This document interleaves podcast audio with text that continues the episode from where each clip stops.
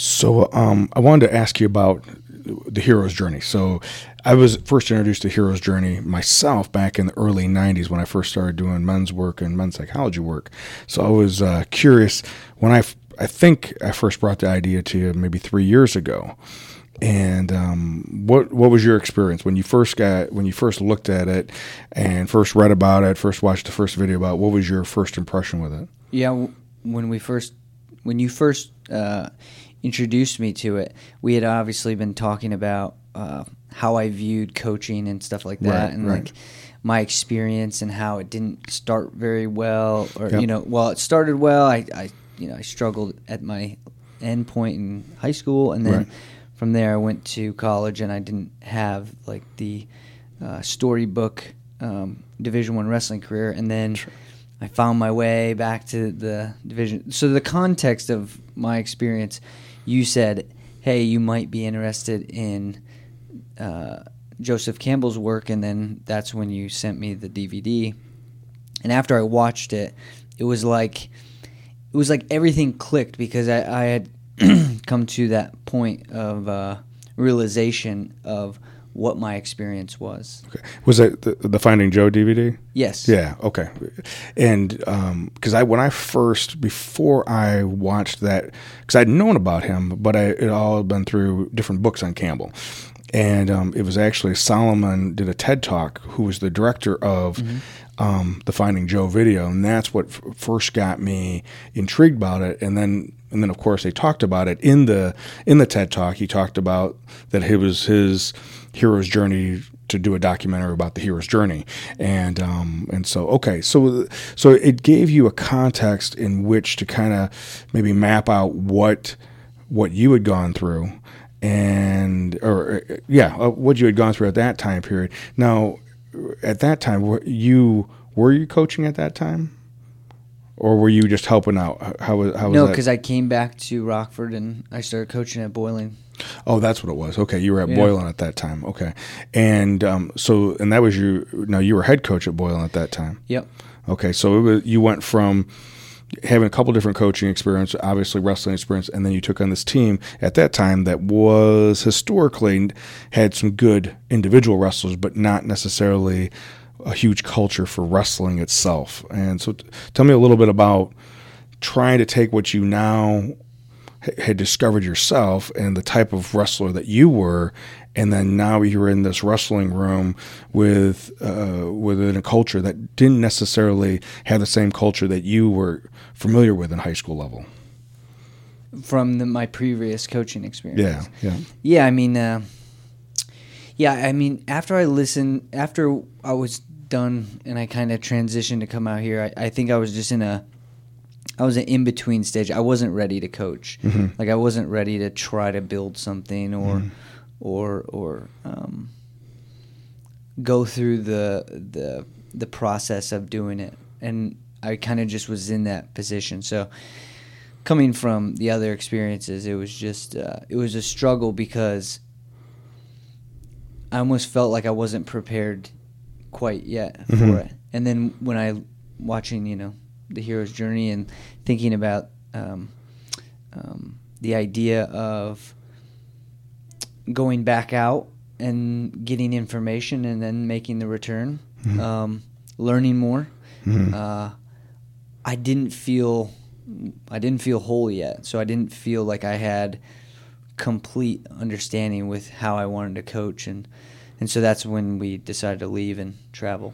sure, gotcha. Okay, So yeah, it was yeah, it was a it was definitely a different culture, that's for sure. It didn't make it easy, Mhm. um, but yeah, that's I, I, I kind of left because I I looked at the difficulty, and I was like, okay, I'm not ready for this because. You know, the previous place, it, it was everything was working with each other, Yeah. and I was going up against um, a culture that uh, obviously was at the school, but we can obviously uh, talk further about the idea that the culture within the community is kind of um, still trying to find itself. You know, to reference Finding Joe, it doesn't realize that it's the statue made of gold, Mhm. right? So I think the community and the culture still struggles with um, the historical past. Uh, a little bit too much, and that's what kind of really pushed us away to go find out more information. Whether it was we needed to go somewhere else to live or we needed to find some more information. I knew that I needed to go back into the woods and and learn more about myself and and and about what I wanted to do. Like we yeah. talked in the last yeah. uh, last time we sat down. Like I needed to find out what I was here to do and to explain. Sure. So let's let's spend a couple minutes just doing a an overlay of for individuals that may not fully grasp um, the hero's journey, be familiar with the hero's journey. Um, in this idea of Joseph Campbell's work, uh, who studied, uh, he was an anthropologist, uh, historian, anthropologist, studied myths, uh, all these different cultures, all these different civilizations, and he found this common theme within all these different uh, ancient stories, right? Eh, well, they're ancient stories and then also common story, modern stories. That there was this theme, um, and that was kind of like in a circular motion. And I think that's uh, definitely important for us to come back and revisit that. But this idea that you start wherever you're at, this ordinary, wherever ordinary is for you, and this idea of getting a call and typically, when we get this call, um, at least in my experience, has always been um, there's a resistance to that call. There's a refusal for that first call. Um, I know in my case, it was, "Are you kidding me?" it's way out of my comfort zone though um, it very much may be um, exactly what I need to do and exactly what I've been wanting to do, but you know that fear of what if it, seems to lie there. But ultimately, this call then leads to the separation, which is the first phase of of going through of of separating from the ordinary, separating from wherever you're at to this next next place, and then you cross this threshold, and that's what refer to um, as you refer to the woods, um, or could be the dark night of the soul, or um, you know the belly of the whale. It, it, it, has many many different forms, and there is where we face. Um, face the mirror, face our own dragons, face our own um, whatever those things that are holding us back from being who we were originally designed to be. Um, but we also aren't doing it alone. Um, there's mentors, teachers, guides, uh, helpers that come into this. Um, but there's this idea of um, when we're in the woods that metaphorically um, there's some kind of death that's going to happen. Um, in the Christian spirituality, it's that that that part of the story where you have to um, die of self to be born anew and then you you move on to the next um, aspect of your life, which is then the third. Um, so that second phase is initiation. And then the third is this return home. So, what has been learned, the gold that has been um, mined, that has um, whatever that's been achieved, whatever has been realized, is then to return and bring back to the people um, back to the community at, at whole. And, um, and that in itself is a whole process of how am I going to do this? How am I going to bring it back? Um, are they going to accept it when I bring it back? Um, uh, just as, again, using that Christian spirituality. Um, uh, story is that well, what good can come from Nazareth, you know, and um, and that when Jesus returns with this new way of doing spirituality, um, they were like, "You can't be the son of God. We know who your father was. We know who your mother was," as if it was literal, not uh, of, of, what he had um, had evolved into, right? And so, um, so this so this idea of this circle um, for you, um, you, you, talked about a couple different things. You you know last time we were here, you talked about recognizing that the programs that you were at at um, University of Illinois and the University of Nebraska, um, you know this honor that for some people that's that is the gold ring just to be able to wrestle um, at the D, uh, at the D one level, and for you it was not what it was supposed to be. Um, I just just recently came across um, something that was a quote um, from Jim Carrey. He goes, "I wish." Um, something to this. I'm going to tear it up, but something to this effect.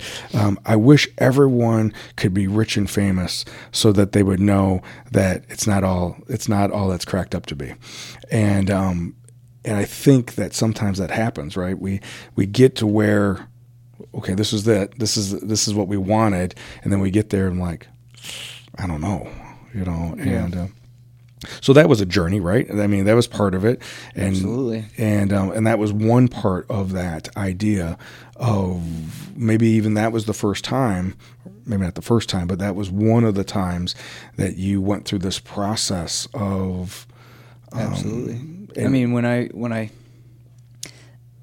my first experience uh, with knowing that it wasn't uh, going as planned, um, it was very interesting. And I even had an experience a couple weeks ago that I had talked to somebody that um, I I I have known for a long time, and they know me through the sport, right? So.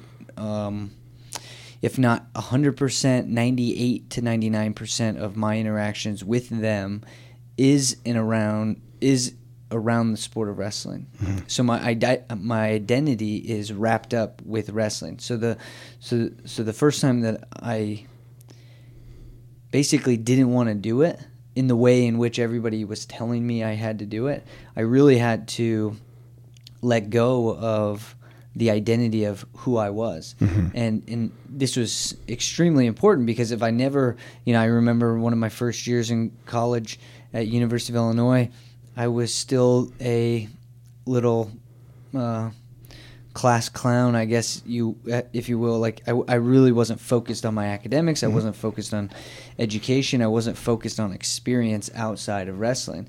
And so when things were struggling academically for me, I was like, I'm here to wrestle. I'm not here to uh, be anything else.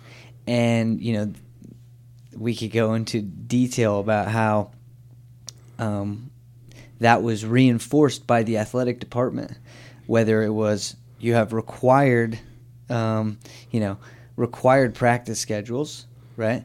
You, you, you, you know, if you did struggle with academics, they would tell you to switch their switch your major so that you could make sure and be eligible and and uh, capable of getting to all the workouts and stuff like that.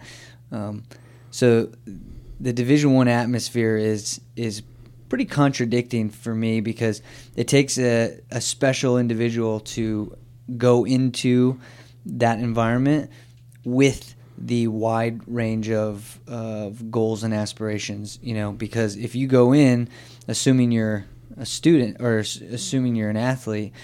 Um, they really try to remind you that you're there to be an athlete, which is understandable. I mean, you're getting a scholarship to compete, but at the same time, um, you have other obligations. So it's it's a it's a hypocritical it's a bit of a hypocritical thing. But regardless, when I w- when I was going through those first struggles, I started to have to look myself in the mirror and and say, hey, you better be something more than just a wrestler. Sure. If this wrestling thing isn't going to work out. If you don't want to be the person that everybody else wants you to be, then you have to uh, you have to develop in all areas. Yeah. So it's interesting when you just were saying that, that at that moment, you know, 19, 20 years old, however you were, um, you get a, you get a snapshot or a taste or a glimpse that this idea, this activity, this sport, right, is, is really a metaphor for life. Uh, you're, you're training, you're doing all these things for this thing, of course, to win, right, and to become continually better. But really, it's metaphorical. Uh, it's a it's a pattern in which then you take it because at some point, you and I've talked about this before. At some point, you're going to stop wrestling. The physical part of you competing is going to come to an end, you know, or at least it's going to come to an end in that that fashion. I mean, I guess some of them continue with professional wrestling and and and in that element from an entertainment standpoint versus the you know the competitive. But even then, what small percentage of them go on and wrestle internationally or wrestle continually through you know in their 30s and 40s? But even then, at some point, it comes to an end of physically competing. And if you haven't created anything more than that identity, you're just delaying accepting the call. Yeah. Yeah, no, I've seen it time and time again with so many uh, kids and like coaches that I've seen. They stay in that that realm, and you know, for me, it was really like um, knowing the small percentage of people that go to the Division One level in the first place to wrestle, and then seeing how many people who never had achieved those goals um, almost feel like like they felt pity or sorry for you because it didn't work out or it wasn't working out or Mhm. you didn't want and I was always confused like you know very few people do what I'm doing and I don't want to do it anymore but yet I still am viewed as somebody uh, who uh, somehow um, isn't it isn't working out so Sure. yeah, I mean it was it was a it was a learning experience, but I, I'm super grateful that it didn't work out. Uh, I mean, there's many reasons why it didn't work out, but the fact that it didn't, because I wasn't passionate about it, I knew that I needed to um, look inward and, and look for other things. But yeah, Mhm. Well, and I think that is, and that's a big reason why I wanted to, you know, for us to start this conversation about the hero's journey is this initial part. Um, the you know, I guess we could say phase one of the three phases of the hero's journey is this idea of separation, because I think it could come in many different forms, right? It can come from something dramatic happening, like an accident or a divorce or you know a breakup or um, a removal from school and arrest you know different things like that. Or it could happen with this idea of like you had said um, it's just I don't know. I'm becoming disillusioned with this. It's it's it's losing its sparkle and um, in in in those there's the beginning of something's about to begin right Yeah. and and so I think either way I guess though I, I think it's real important that we you know, because we're both former competitors, right? And and even from a, uh, from a from a coaching from a fan standpoint, we both respect and honor the competitiveness in in watching athletes and, and different things like that. And I think it's important. Um, and obviously disagree with me, you know, but this idea that if you are going to do it, then do it at 100. percent I mean, pursue it as if um, that you're going to be that half a percent that's going to make it. Um, because to not do it, I think, is worse. yeah, If that's what you think you're being called to do, I think it's. It, Well, this is one of the reasons why I was so uh, excited that you reached out to talk about this specific topic because, um, you know, personally talking about my experience, you can, you know, my personal experience uh, to chase becoming the best wrestler in the state of Illinois in high school. That was a hero's journey. That was a goal and aspiration Mhm. to do. And then when that failed and that came to a close, I went to college, but at at that time it was really the end of one and the beginning of another journey, right? And uh, I can vividly remember, you know, experiences, and maybe the call came. You know, the call comes knocking, right? At first, you hear the call, and then you, you know, you might ignore it fully, and then you hear the call again, and you might ignore it, and then you hear a call again, and it's like, hey, you better take this opportunity. Mhm. And like growing up, you know, my first wrestling match I lost, and it was devastating. And I hated, I hated the embarrassment that I felt from losing. I was six years old, and mm-hmm. like there's, and I lost like some ridiculous match. Like there was no skill involved, but I, but I remember losing. I didn't like it, and so then I set out and I just went to practice for like two years. I'd never went to a competition. I just practiced, and it was something that was fixated in my head with like, okay, I'm gonna get good at this, right? And then you know, I I got better and better and better, but then. You know, I struggled with other sports, baseball and football. I was always a smaller kid, but I was very aggressive and very strong for my age. And but yet, coaches were, you know, they were parents and they were people that didn't know my potential, so they assumed what I had to offer was based on my size and stature, so that I I found myself getting pushed away, mm-hmm. and those were though that was the call.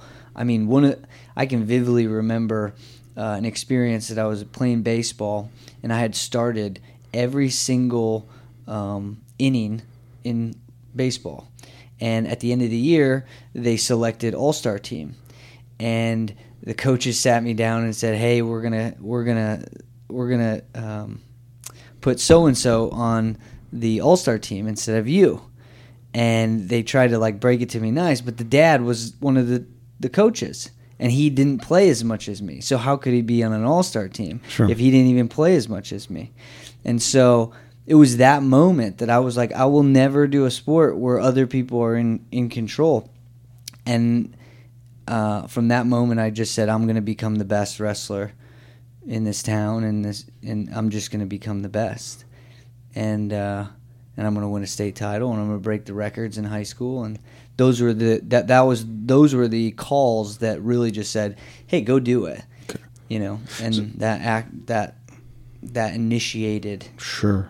the process. So one of the things that I do a lot of speaking on is this idea of resiliency and developing resiliency, and, and one of the things that we, we talk about is with helping facilitate that within students, within within individuals, is this idea of moving from an external locus of control, a victim stance. Um, this is being done to me, to an internal locus of control. What am I going to do about what's happened, right? So, um, how old were you when you were telling that story about um, the baseball story? Sixth grade, uh, seventh grade, seventh grade was the last year. So maybe like 12, 11, 12, Yep. Something like that. And and so at 12 years old, let's say, you made a decision that this happened, right? Based upon other people making a choice, you easily could have taken the temptation of saying it was done to you. Yeah.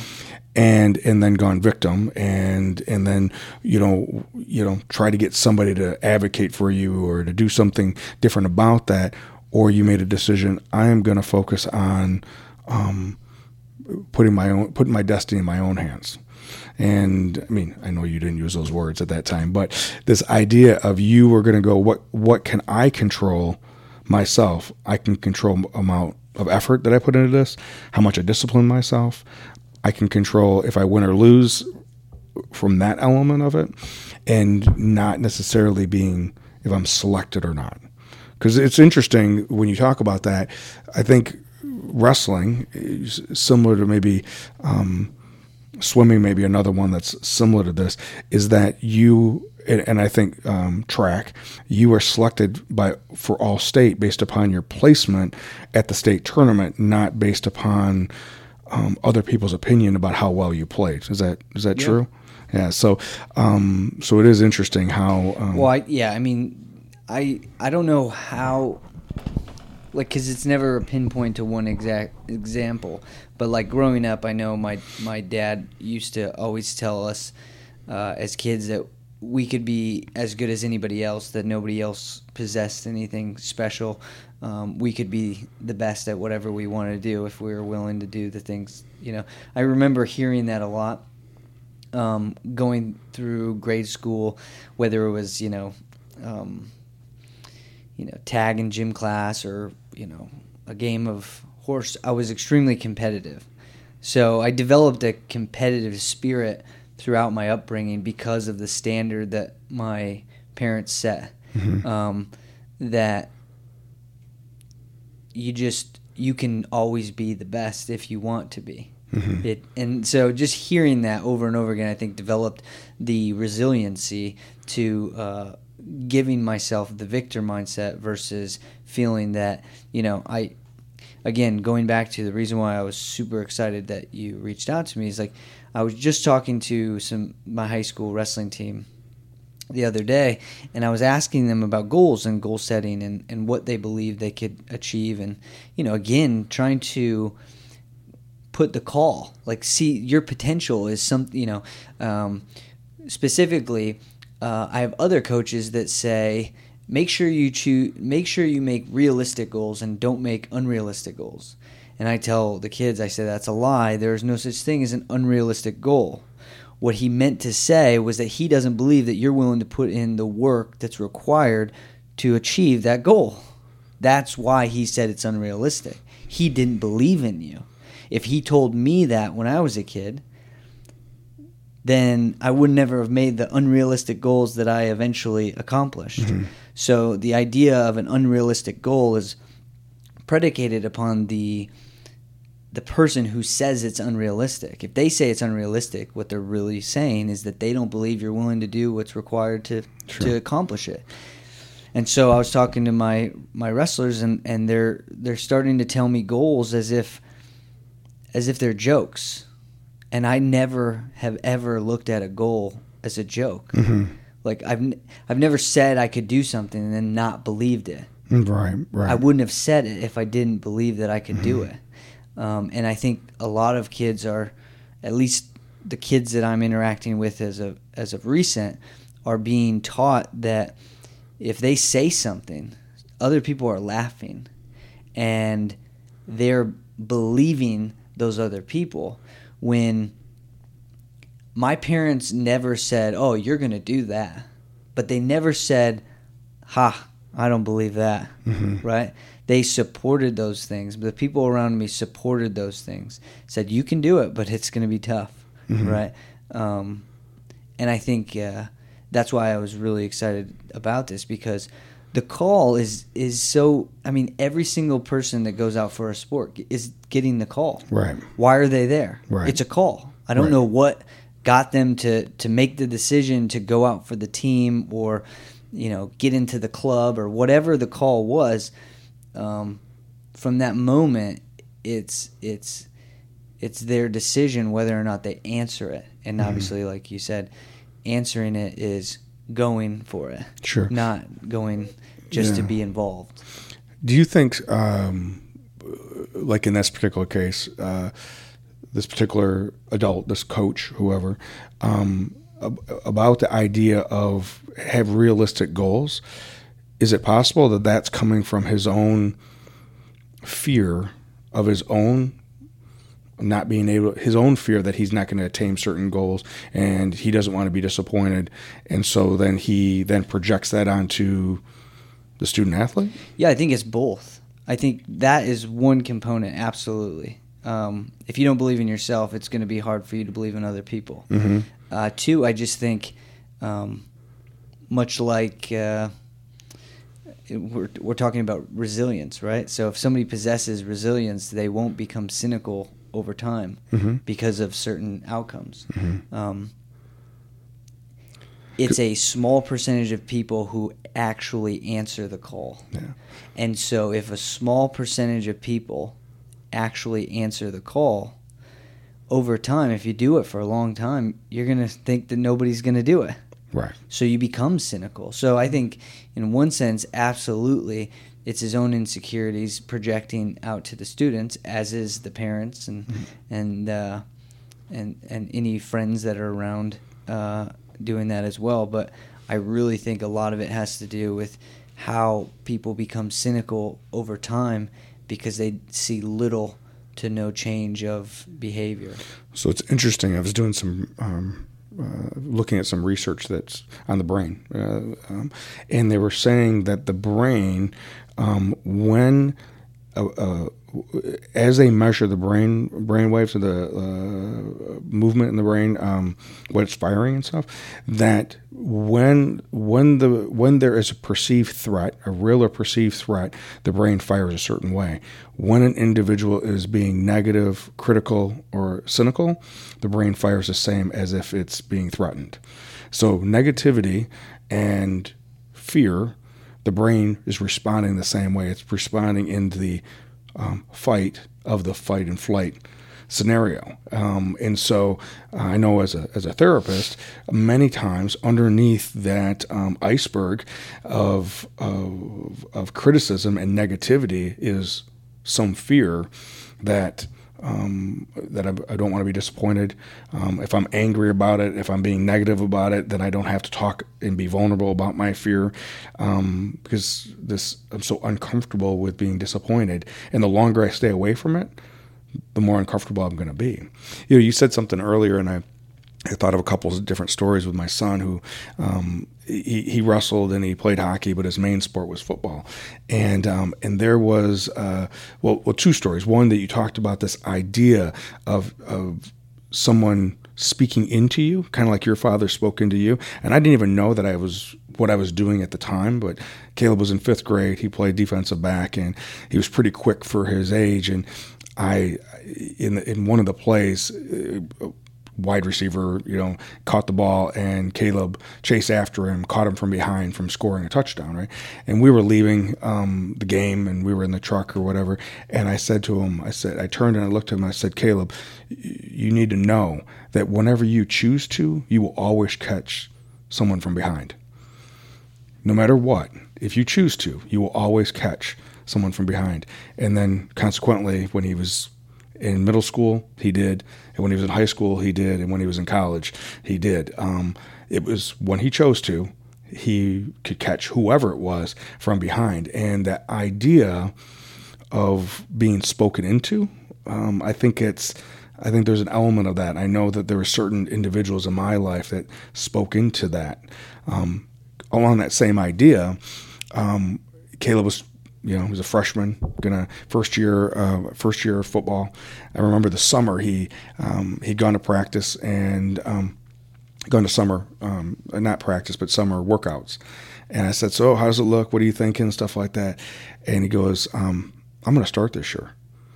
And I was like, "Dude, you're in my mind. I'm like, you're a freshman. You, I mean, let's." I said, "Yeah, special teams, man. That's a great place to start." He goes, "No, I'm starting on the defense." And I was like, and I and I remember catching myself and not saying anything inside me. I was like, dude, that's a pretty big, big, hairy, audacious goal, man. That's a, that's a pretty big one.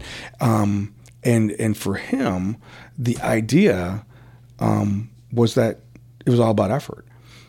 He ends up going out. The team preseason ranking for that defense that year was 11th in the nation he ended up being a starting cornerback. He was the only freshman in conference that started that year. Um, it literally was based on attitude. Granted, he was fast. He knew football. He, he had good football IQ. But he believed that there's no reason why I can't start. Yeah. And so I think there's there's something about that element, um, um, and again that ele- that idea of um, accepting that call, accepting that because for him to just like yourself to to leave high school, it could be done then. He could he could be finished there, um, but to accept that next call at that next level, well, you're starting all over. You're no one knows you. you it doesn't matter what you've done in the past. Now you gotta you're starting over again. And similar to you, um, after his, his second year of wrestling or second year of playing football, he said, "I'm done." And it was a combination of reasons, I think. Um, but ultimately it was um, it, it, it, he was tired of it. It wasn't the same for him anymore, and um, he didn't have the same hunger for it as he as he did as he did going into his freshman year when he when he was announcing only to me he wasn't announcing to anyone else but um, that he was going to start you know and so I think this idea of similar to when you're working with those young people of of putting that call out there, um, uh, setting those expectations of of uh, of a goal uh, that we don't want. Um, it's like that idea, the difference between a goal and a mission, right? Uh, a goal is something that you're going to attain. A mission is something that you're going to live for, um, and it's not going to be something you're going to attain in this lifetime. And and being able um, to pursue something, and if it's out of your comfort zone, it's about that journey. The the journey to attain something outside of your reach, you're going to get much more out of that than if you set low hanging goals. There's not even a good story there. There's, there's not even a good story. yeah, that I mean that's where I led into um, speaking about with the with my team is the idea that you're going to create goals, and when you actualize those goals, you become somebody different. Mm-hmm. You become somebody who can create new goals because you can't make all of these goals. Uh, it's one of the reasons why I'm trying to encourage so many young people to to to answer the call for sports um, because it's a time you know when you're an adolescent into uh, high school you're you have that time to do something, mm-hmm. right? And sports yep. are part of yep. our culture. It's part of what we do to fill time while we're young. Right. Um, and uh, what I what I what I wish I could fully do is to explain that it's not that I think wrestling or or or basketball or football or another sport is uniquely um, better than another. It's that I think that if you choose to be honest with yourself and pursue your highest level uh, of ability within those those um, sporting opportunities, you become somebody uniquely different that you mm-hmm. would have never been able to become if you didn't try to do that. You won't go through the adversity, right? Like if you don't try to become the best, well then you'll you'll you'll have less adversity, right? You'll you'll question yourself a lot less if you're not trying to attain something that's very difficult to attain. So, mm-hmm. you know, I tried to explain that it's not that becoming a state champion is the most important thing in the world.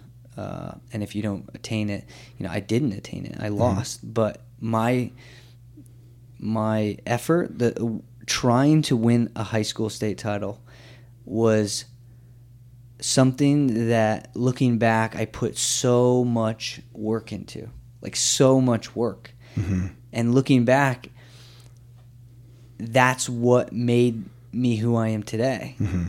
And if I didn't try to do that, I would not be who I am today. Like it just wouldn't I wouldn't be that person. Now I don't know what else I would have went down and I I can't rewrite my experience, but I just know how much how beneficial it was for me to answer that call no matter how difficult it was along the way. Um, I was never undefeated, so it was never perfect. Um, I woke up every day aspiring to be better than I was the the day before. Um, I I had this idea that I always thought like I want to try to get there tomorrow, but I I know that it might take a while. Mm-hmm. I knew that I wanted to win a state title, but I wanted to try to get there tomorrow. Sure. And uh, with that attitude, I just I just put as much work in as possible. Mm-hmm. I, I lift I I lifted up every rock that I could find. Mm-hmm. Um, I asked as many questions as I could. Um, and that was the thing that has led me to becoming a person that I think, when in that need of, I want to say reinvention, mm-hmm. it was easy for me. Yeah. You know, we're talk we're we're doing a podcast right now, but because I was willing to put in that work, I dove into um, education. I read. I don't think I read probably more than three books up until I was 22. But then after that, I read so many. Sure. Yeah. Um, because it was, you know, it's work, yeah. and if you're not passionate about the the things that you're doing, you don't want to do it. So I, I wasn't really passionate about it growing up. Uh, about reading about, you know, I wasn't I wasn't trying to read philosophy when I was uh, 16 years old. Sure. I right. wasn't trying to read about world religions. I wasn't trying to read about, um, m- you know, millionaires or billionaires explaining how they've uh, gone through their life and experiences. I wasn't trying to do that. Right. But after um, wrestling was over, and I was looking into this new, uh, this new avenue of who I wanted to become, I was curious. Yeah. And that curiosity led me to putting in the work um, yeah. and then finding uh, enjoyment through it. So let's. I want to one one other piece I want to make sure we touch on here yeah. again with this first phase of the idea of separation, separation from whatever the normal is, that call that comes out. Um, the this idea of um, when we get the call, right? So it, it may be planted. So so you talked about there was different things that your parents did, um, maybe more specifically your, your dad did, of talking about um, you can you can be um, the best. You could be you know good at something if you put forth effort. It's up to you. And there was this idea of um, uh, self discipline, this idea of your effort that you put into it, that they coincided with each other, right?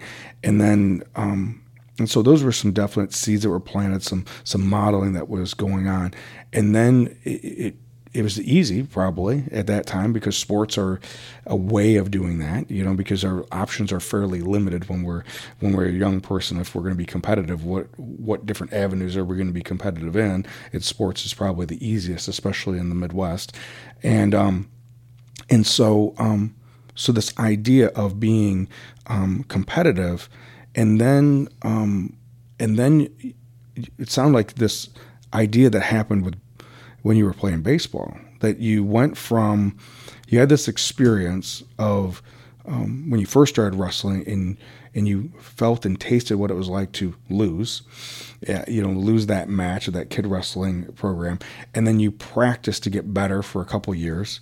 So then you're wrestling for a while, and then you go out for baseball. You do well in it uh, against, so to speak, the odds because you've you know stature and and all those things, but then not not getting selected for an all star team. And of course, it's seventh grade all star, and um, and and of course, it means everything in the world at that time. Of course, now having experienced a lot of other things, it may not have been the biggest thing in the world, but there was another element of of uh, of saying of determining. All right, I'm going to do this, and you and you put that what appeared put that mindset into um, into wrestling. Many times, though, when before we take the call, there's fear. Um, it's why we don't leave normal. That's why we don't leave the ordinary. That's why we don't leave um, our mother's bosom. That's why we don't leave the, the safety of that uh, of that family house. Um, there's this fear. If if you think back on it, um, what was that fear? If there was a fear, well, no, not if. If you can identify what the fear was at that time period, um, not not it, it, probably carried through grade school, middle school, high school. There was some element of fear because that's what you're being you're being called into. What was the fear? Yeah, you know, as you were talking, I was thinking about the ego. Mm-hmm. Um, because uh, I think I think ego gets a uh, a bad rap sometimes, mm-hmm. right? Like because if you have an ego, you're it's bad. Mm-hmm. But if you don't have an ego, you're good. Mm-hmm. And I think the ego is so important for us um, as creatures to to develop our our understanding of it and how to use it most effectively. Um, if you don't have an ego of some kind. I'm not saying, you know, uh, it's not in check or understood. You'll probably not try to um, aspire to be better than other people. Sure. Because um, I think for me personally, it was, you know, an ego thing as well, trying to, you know, I was, I don't want to say embarrassed, but I was annoyed that, you know, as a little kid, everything that I was doing wasn't good enough. That other people somehow were getting um, opportunities over me, and so it developed a, a chip on my shoulder. Like I wanted to prove that I was worthy, that I, I knew that I was good and and better than capable of being better than everybody else, right? Um, so a lot of my call, uh, or at least um, willingness to try to chase that potential was based on ego. And I think my fear was not achieving that, right? Mm-hmm. Like, I think a lot of my fear was like, I don't want, like, I had an, an, a strong ego of, I can do this. And if I failed, it was not going to feel good. And, um, physical stuff was easy. Mm-hmm. Like it, it, never bothered me at all um, to train hard.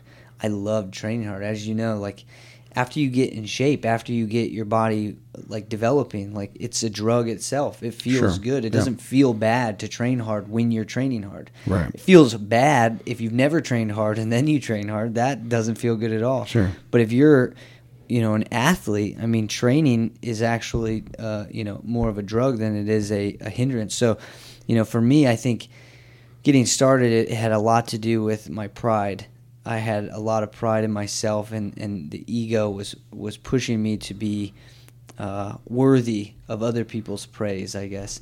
And the fear, you know, I think about I did not want to lose Mm-hmm. because when I lost, I I I hated I hated when people felt sorry for me. Mm-hmm. And I felt like that was such a um, it was such a um, blow to my ego in many ways that that people were oh i'm sorry to hear it you lost. Oh that's tough you know? And uh, that that bothered me so much that fear of feeling like that i think had a lot to do with with really making the call because again this is you know fast forward that was something that i had to deal with Mhm. that i've learned about and like i've been able to i don't want to say cope but i don't care as much as i used to if somebody Mhm. says oh it didn't Yeah. work out it's like Yeah. yeah it didn't work out So so here's the interesting thing about that part is that, and I think that's it's important for people to to fully grasp, right? So.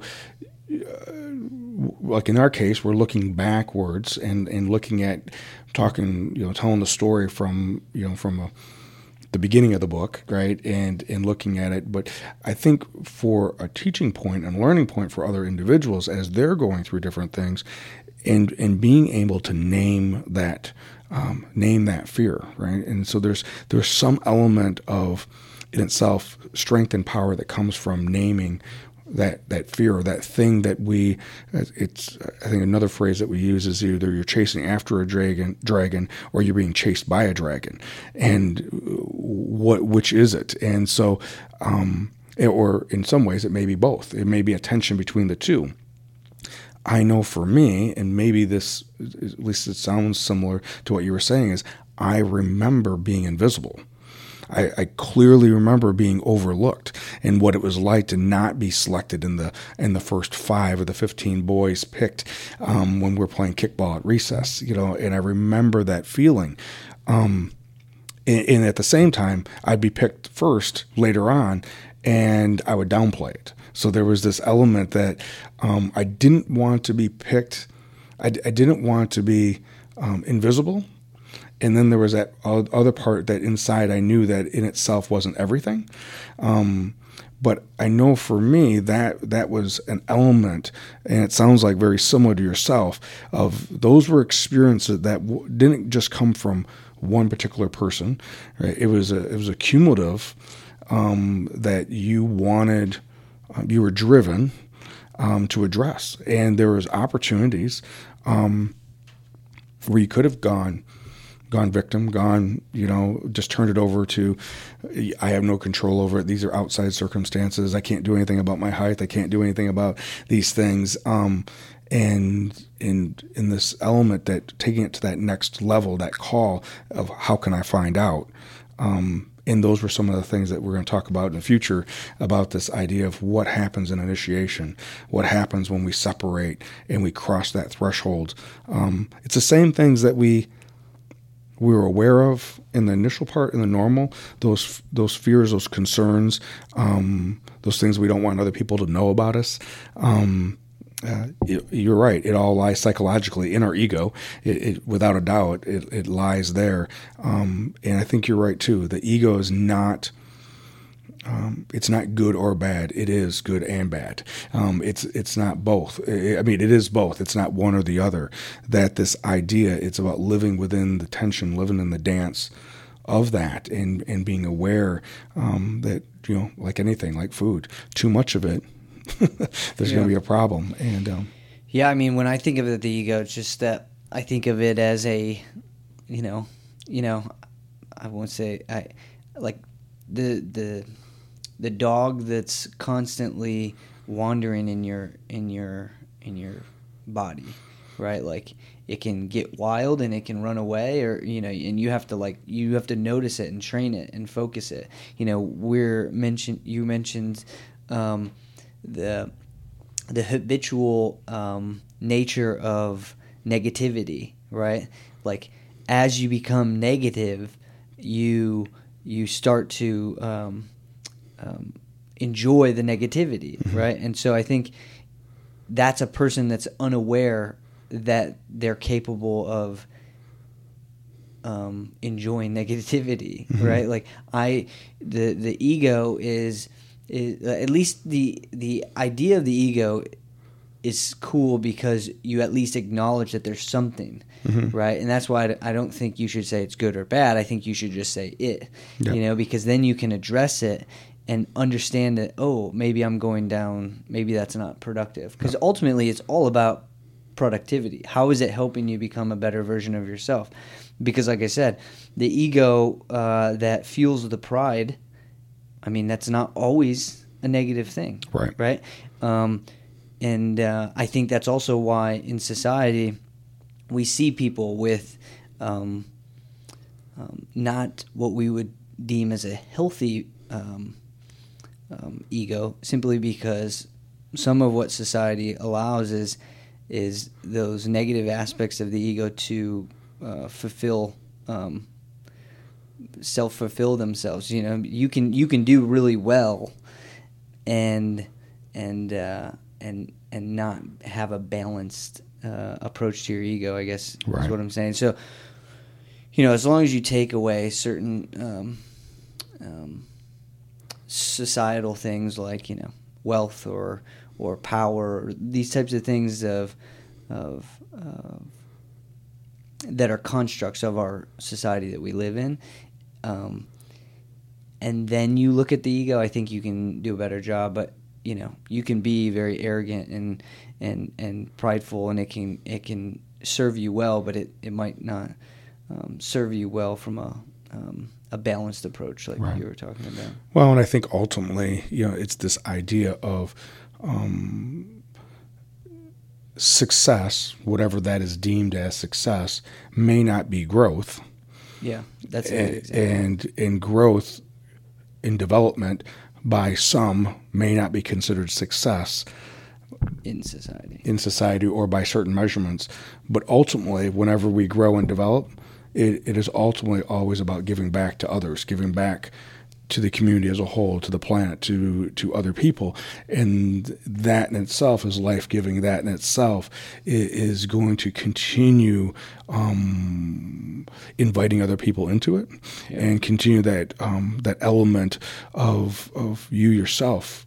Uh, it, it um, it's self-sustaining, right? Yeah. And where um, some definitions of success um, may not be self-sustaining. It may be a one and done, and um, and that in itself um, is an interesting story. And so, well, I definitely would want to continue our conversation, and maybe the next time we get together, or, or or definitely the next time we get together, I'd like to talk about this idea of crossing that threshold and then going into the initiation and what that is like, and what that was like for you, and what that's like for you now as a coach with some of your uh, some of your young guys. So, Absolutely. Thanks, man. thanks, Dalton. We'll do. All right.